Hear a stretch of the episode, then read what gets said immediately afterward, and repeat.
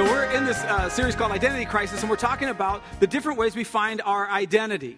And uh, some of those things are positive, and some of those things are negative. When I was uh, in high school, well, I started playing soccer when soccer first came to the U.S. Okay, so uh, it, it, wasn't very popular at all. Um, oh man, you are the king. Thank you. Oh, and it's actually even working. This is great. Oh, I feel so much in control and happy. Um, so I was very little, and uh, I was good at it because there wasn't that much competition at that particular time in, uh, in, in, playing soccer. And so I, I, played, and I don't know if you remember, but uh, when uh, that started, uh, they had these bumper stickers that used to say, Soccer sucks. Uh, and it would usually be on a, on a pickup truck.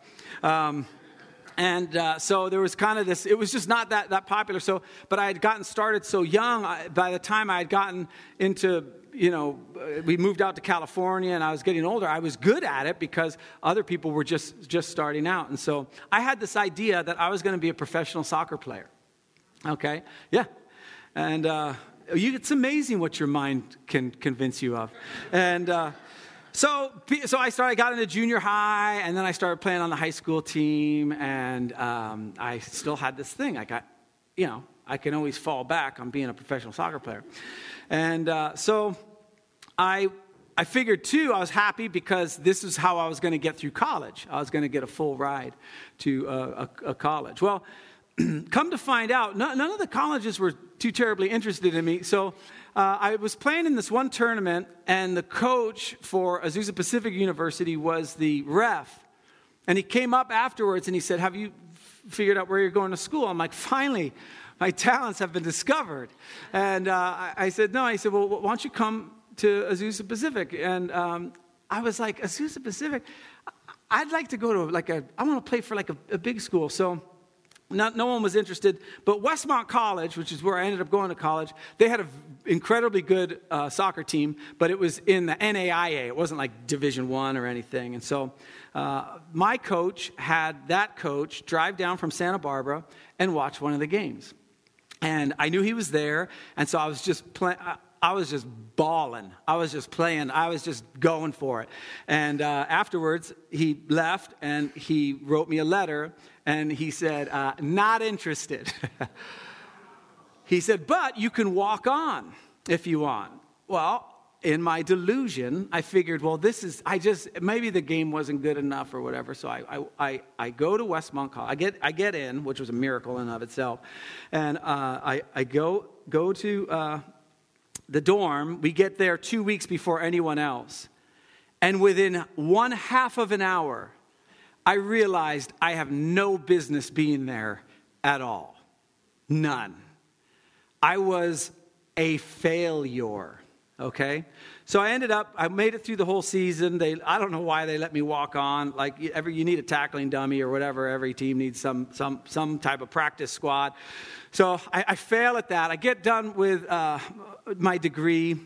I start working for this company, and uh, we, we have this big account, um, United Airlines, and we had to create this system that would track all of their beverages all over the world. And so I worked on this thing for hours and hours, probably 100 hours on this web based inventory system. I fly out to Chicago, I'm with a bunch of executives, I'm like 27 years old, have no business being in there do my pitch, everything's going great. They call me up two days later, not interested.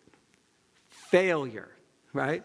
Then we, uh, I become a pastor here. We sell our home. I take all the equity from the home because we sold it at the height of the market. I decide to invest it in the stock market because if I'm going to have the money, I might as well put it to my use. And so um, I had these stop losses in there, and I ended up losing some money. Uh, and I just felt shame and failure and just stupid. Like, what are you doing? Why would you do that? And so, uh, those are three of my big failures that, that really kind of, as I think back, and even as I was thinking about them this week, I just kind of got a little knot in my stomach. Like, I felt like who thinks they could be a professional soccer player? Like that's the dumbest thing i've ever heard. Uh, and, and, so you know you're just sitting there going like shaking your head at yourself. Do you have those failures in your life? Maybe you go back to your junior high days. I was talking to rihanna on the phone this week and um, rihanna's really good at this, this thing called enneagram. I don't know if you've ever heard of it but it's basically a personality test. And uh, I, uh, and you have like, what, what is it, one through seven or something like that? Nine? Okay, one through nine. And I'm a one, which means uh, I'm doomed. essentially it's a perfectionist you know so so I, am a one and so so my failures all are self reflective like I, i'll be the judge of me way harder than you'll be the judge of me but maybe for you it's not you maybe it's your parents Maybe your parents, you're, you're seeking that, that, that um, uh, the, the qualification of your parents. Or maybe it's a spouse, or maybe it's a brother or a sister or a coworker. You just want that validation, and you think, I, am failing until I can get that validation. Maybe that's it for you. And so you just sit with that heavy failure of non acceptance. Maybe for you it's something, it's something different. Maybe it is a real big failure. Maybe you got behind the wheel one time when you had no business getting behind the wheel, and that's now on your record. Here's the good news what I want to talk about this morning. Your failures do not define you. Your failures shape you, but they do not define you. Your identity is not in your biggest failure. Now, for some of you, you're like, well, I've never, I've never really thought that my failures define me. Good for you. Praise God. Keep up the great work. But there's an, uh, another statistically large sense of the, uh, uh, set of the population that cannot get over those failures. They think they should have known better. They think they should have made wiser decisions. They think they never should have done that. They never should have gotten into that relationship. Maybe for you, that's your failure. Your first marriage, your second marriage. Hopefully, there's not like a fourth or fifth, because that would be a you problem, okay? Uh, so you have these things, and it's like, it's like they, they just weigh on you. But what I want to hopefully do this morning is I, I want to look into a section of scriptures called Second Corinthians. It's, it's uh, the second letter we have that Paul wrote to this church in Corinth. He probably wrote three because uh, he mentions another one, uh, but we don't have that third one, so we just have First and Second Corinthians.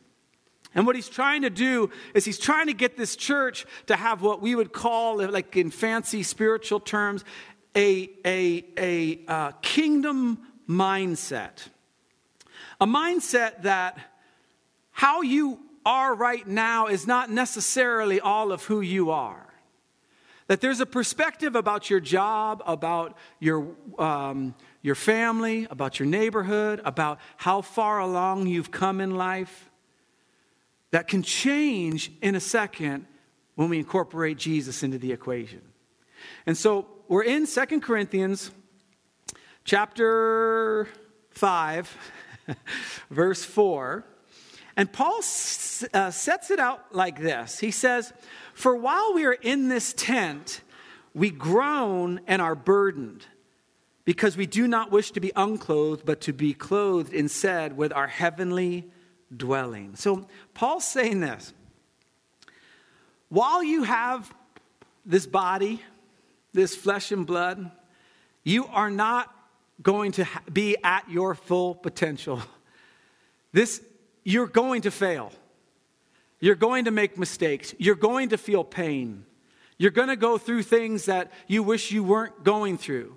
And that, we use this word grow. Remember last week we were talking about the fact that um, the Holy Spirit intercedes for us with groanless, uh, with uh, uh, wordless groans. And we said all of creation groans. There's this, this, this theme that Paul has that this is not the way it's supposed to be.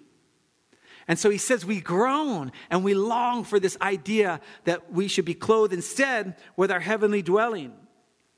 So that what is mortal, th- me, this, may be swallowed up by life. He says this, therefore, we are always confident and know that as long as we are at home in the body, right here, we're absent from the Lord. Now, we're not absent from the Lord as far as his presence with us and all those things, but there's going to be situations that we find ourselves in where we make these mistakes, where we make decisions, judgment calls, taking a job that we should have never taken, getting into a relationship we should have never gotten into, making investments we shouldn't have, uh, have ever, ever made. And we sit with those consequences and we groan and say, oh man. But there's good news. There's incredibly great news.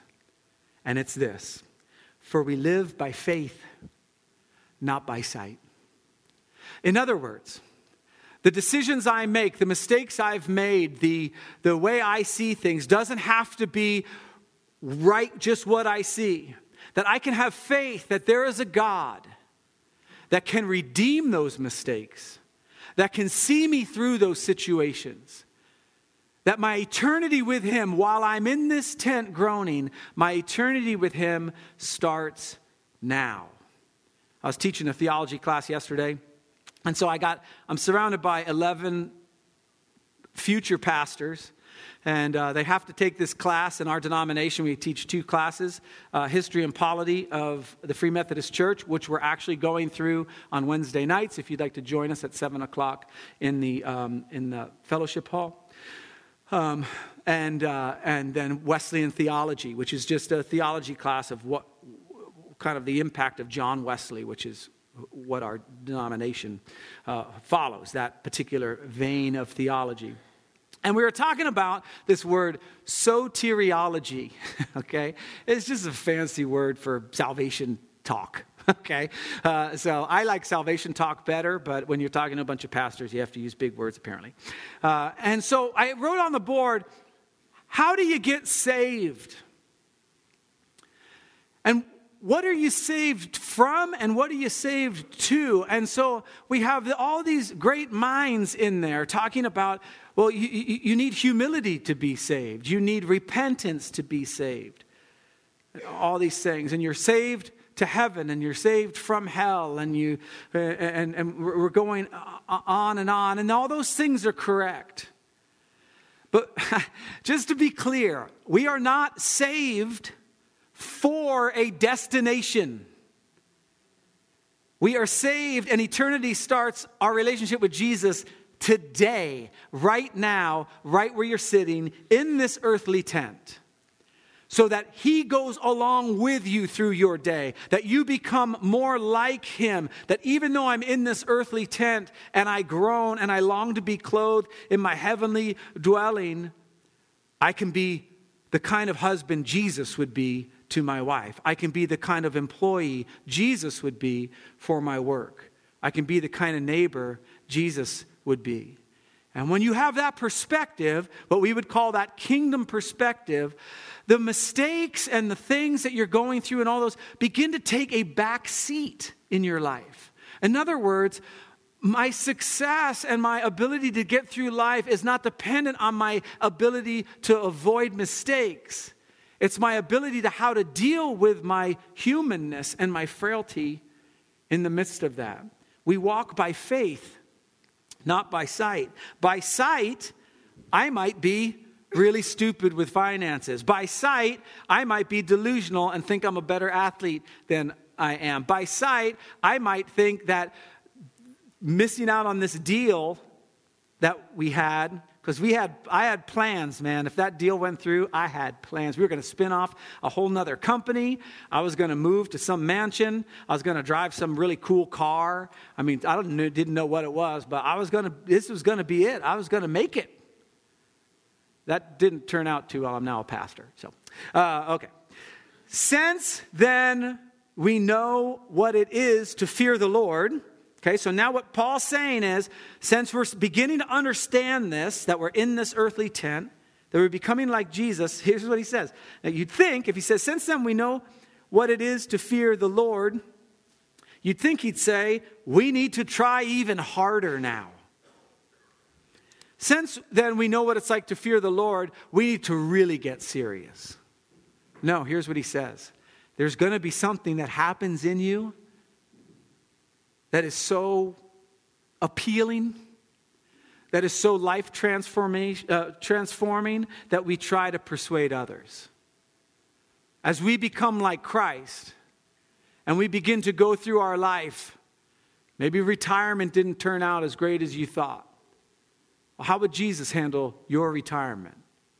As we begin to see that life perspective, we begin to persuade others and go, you gotta, you gotta change your perspective. You need to you need to get to know this God, this Jesus. He says, For Christ's love compels us because we are convinced that one died for all, and therefore all died. In other words, when you start following Christ, you're already dead. You die to yourself and you become like him. You're looking at me right now. I'm up here in my earthly tent. I'm already dead. I'm already dead. As far as eternity is concerned, my eternity started the, the minute I began to become a disciple of Jesus, the minute I began to follow him. He goes on and he says this He died for all, that those who live should no longer live for themselves. If I'm a failed soccer player, So, I am not living for myself. I've just failed. If I'm a bad investor, and you say, John, you're the worst investor I've ever seen in my life, how could you lose that money? I go, oh, I'm not good at it. I don't live for myself, though, so whatever. You see how freeing that is? Can you, can you imagine if you began to look back at all your mistakes and go, yeah, now, now, hear me out. That doesn't mean you can go around making a bunch of mistakes. Like Jesus wouldn't do that. You're like, ah, it doesn't matter. Mama needs a new Timex. Come on, let's go. And you know, you're, you're like, go and gamble it all away. That's not, that's not what's going on. What's going on is as you are working out your salvation with what the Bible calls fear and trembling, as you stumble and fall, you go, okay, I'm going to get back up because I'm not living for myself. I'm going to become more and more like Jesus.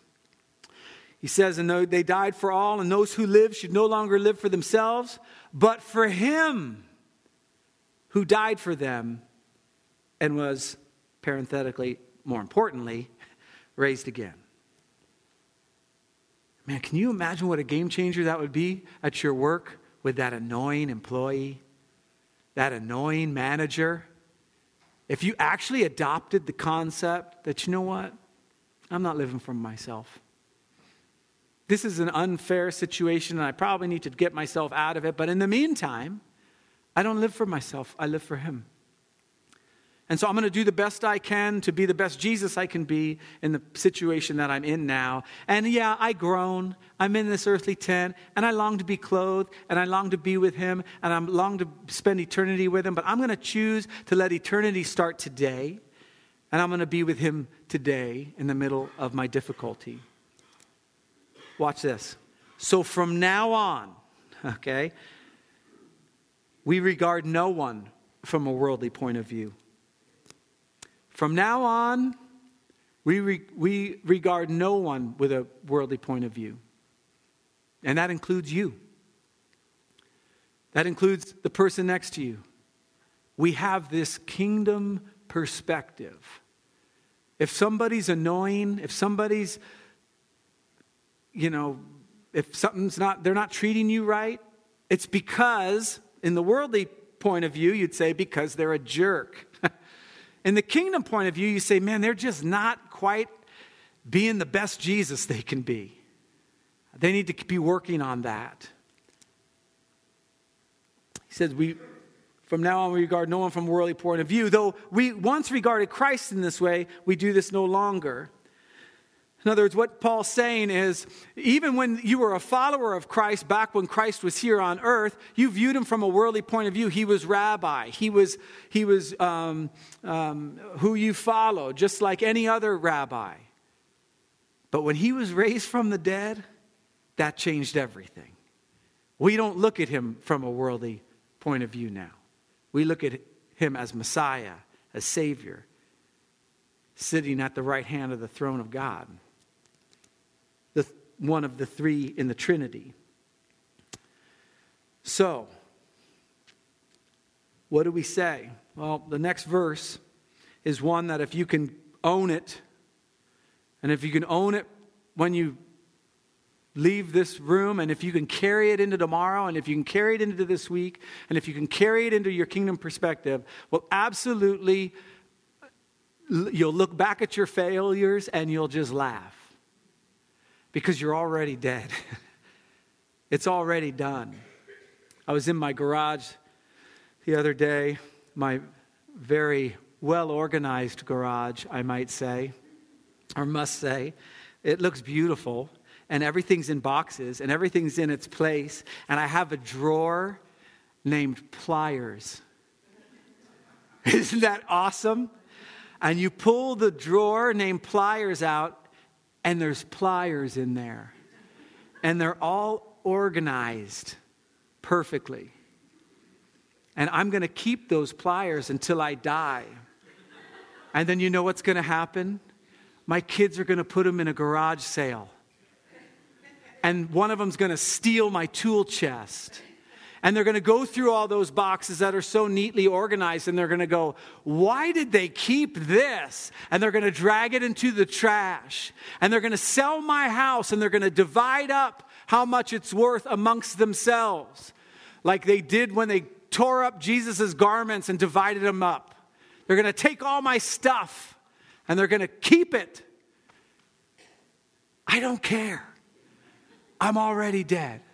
The pliers are already gone. Because here's what the Bible says about me and about you. Paul starts with therefore. He takes all these things and he sums it all up into this therefore. Therefore, if anyone is in Christ, anyone, the new creation has come. You are a new creation. The old has gone, the new is here. Whatever your failures were, whatever your past was, whatever all that is, if you are in Christ, it's behind you. It's done. It's over. You died and you've been born again to live life with eternity starting today. This is the gospel. This is the good news. That you can walk out of here with a relationship with Jesus, and you can walk into the rest of your life and then into eternity with Him. That's the gospel. Your failures shape you, they do not define you. I've been shaped by my failures. I don't invest my own money anymore. I don't play soccer anymore. I don't care about having my own business and trying to be rich anymore. All that stuff shaped me. But it doesn't define me. Your failure, whatever it is, whatever that relationship was, whatever those decisions were, you can probably even go look at yesterday and go, Ooh, I had a bad one yesterday. it doesn't define you, it shapes you. Don't do that. But if you are in Christ, if anyone is in Christ, the new has come. You are new. He says, All this is from God who reconciled us to himself. And then watch what he says, because this is the exciting thing. You say, Well, if I don't live for me and I live for him, how does that even play out? Like, do I go to work tomorrow? Yeah, yeah, yes, you do go to work tomorrow if you have a job. If you don't, you find work tomorrow, okay? Like, do I, what, like, what, how does it affect my relationships? Well, it affects your relationships in a good way. Imagine if you became more like Christ in your relationships. They're only going to get better right and so he says because we're reconciled this is what he this is the the new mission he's given you and gave us the ministry of reconciliation Your ministry now is reconciliation, that God was reconciling the world to himself in Christ, not counting people's sins against them. And he has committed to us the message of reconciliation. Next week, uh, we have a guest speaker coming, Nina Lau Branson. And uh, what we're, we're heading into a new uh, series called Free. We're a free Methodist church, and um, we have these five freedoms that make us free. And the first is the freedom for all races to worship together. And so she's going to be talking about that, about racial reconciliation. This is our ministry as believers. There should be no there should be nothing between us based on race. The Galatians says this there's neither slave nor free, Jew nor Greek, male nor female. In Christ, we are all, all one. So she's going to be talking about that. I'm very excited.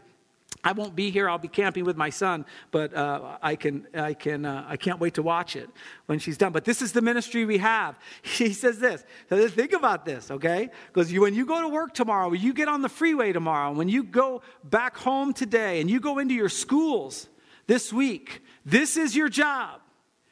We are ambassadors. We are therefore Christ's ambassadors. Listen to this as though God were making his appeal through us. Oh my goodness. You know, when there's an ambassador, we have ambassadors for the United States, right? Why did I, why did I say it that way? For the United States. We've got ambassadors. They're so good. Um, and their job isn't to go and share their opinion. Their job isn't to go and, uh, you know, say, well, hey, listen, uh, I was sent here to do this deal, but I'll tell you what, let's fudge a couple of these numbers. I, I think I have a better way. Their job is to represent the U.S. If this verse is correct, your job is to represent God. just say that out loud. What's your job? Uh, my job is to represent God, you know? Because automatically you're thinking, and I don't do a good job of it. we are therefore Christ's ambassadors, as though God were making his appeal through us. We implore you on Christ's behalf be reconciled to God. Put that old stuff behind. It's over, it's dead. If anyone is in Christ, the new creation has come. You are new. God made him who knew no sin to be sin for us. I mean, honestly, so that we might become the righteousness of God. In this section of Scripture, we have gone, as the worship band comes back up, from earthly tent to the righteousness of God. How did we get there? How did we do that? How did I go from telling my stories about my failures, my groaning of my earthly tent, and all this stuff to wait a minute, I'm Christ's ambassador? This is what Jesus does. This is the life transformation that happens if we would just choose to obey him and follow him. We're going to uh, enter into a slower time of worship. Just, um, and here's what I'd, I'd, like us to do. For some of you, uh, when I started talking about failures, you went to one. You went to one real fast. It's probably the one you normally go to all the time. The one that sneaks up out of nowhere that says, when you're having a great time or you're doing something and you're feeling great, and all of a sudden in the back of your mind, you remember you're a failure. You remember that mistake you made. I want to give you an opportunity this morning to leave that here.